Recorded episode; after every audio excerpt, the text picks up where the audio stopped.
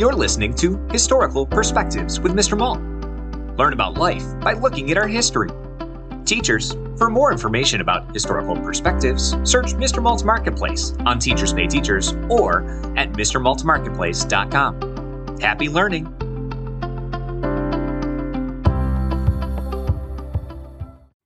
Treehouse Surprise. Come on, Forrest. See how easy that was? Both parents and his little brother climbed up the tree ladder easily. They did make it look easy, but every time Forrest got to the seventh rung, he froze with fear. No one understood it, not even Forrest. When they pulled up to the treehouse, a surprise vacation house for the whole family, they were all excited. Three of them were looking down at Forrest. His parents looked desperate, and his brother looked confused.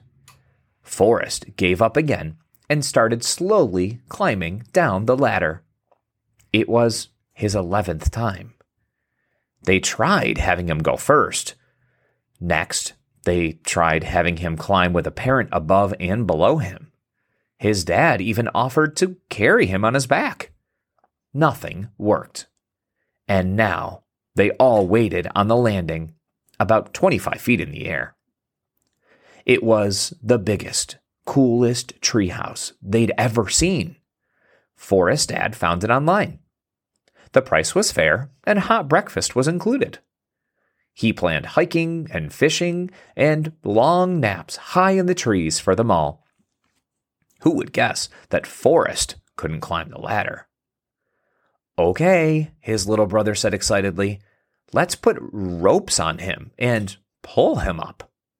Forrest was sitting on the ground below, trying not to cry. Why don't you draw for a while? his dad said. That always calms you. But Forrest couldn't draw when he felt like this. How could he draw trees now? He always drew trees. I thought you loved trees, his dad said, almost to himself. I like pie, Dad, Forrest explained. I like to draw fruit trees and think about apple pies, cherry pies, and. A sound interrupted him. It was footsteps. Forrest stood up against the bottom of the tree ladder and waited to see the person coming out of the trees towards them. Welcome, the stranger said cheerfully. I'm Effie. So happy to see you've arrived safely. She looked exactly like a treehouse owner should look. I've seen that you found your way up, but you'll need the secret code to unlock the front door up there. She folded a little piece of paper and handed it to Forrest. Was that you talking about pie? He nodded. Well, we have berries around here, so I hope you like fresh berry pie. That will be part of your breakfast tomorrow morning. All of them shouted, Thank you, thank you, at the same time. I'll wait here to make sure you get inside and don't have any questions, she smiled and motioned for Forrest to climb up. He noticed her fingertips stained with berry juice. I, I, I can't seem to climb it, he bravely explained. I've tried 11 times, and I just get scared.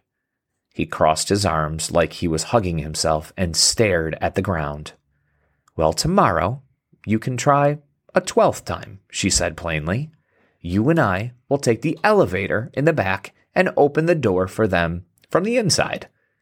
How's that? she asked. Elevator? They all said at once again. Then Forrest added, Yes, please, and thank you so much. Maybe tomorrow I can climb it. Maybe tomorrow. My name is Forrest. He introduced himself as they walked back into the forest to go around the back. Now, isn't that the perfect name? she said cheerfully. Thanks for listening to this historical perspective. If you enjoyed this episode, be sure to subscribe. Also, search for historical perspectives on Teachers Pay Teachers to learn more about other topics such as the Golden Gate Bridge, Henry Ford, schools in the early 1900s, and so much more. Happy learning!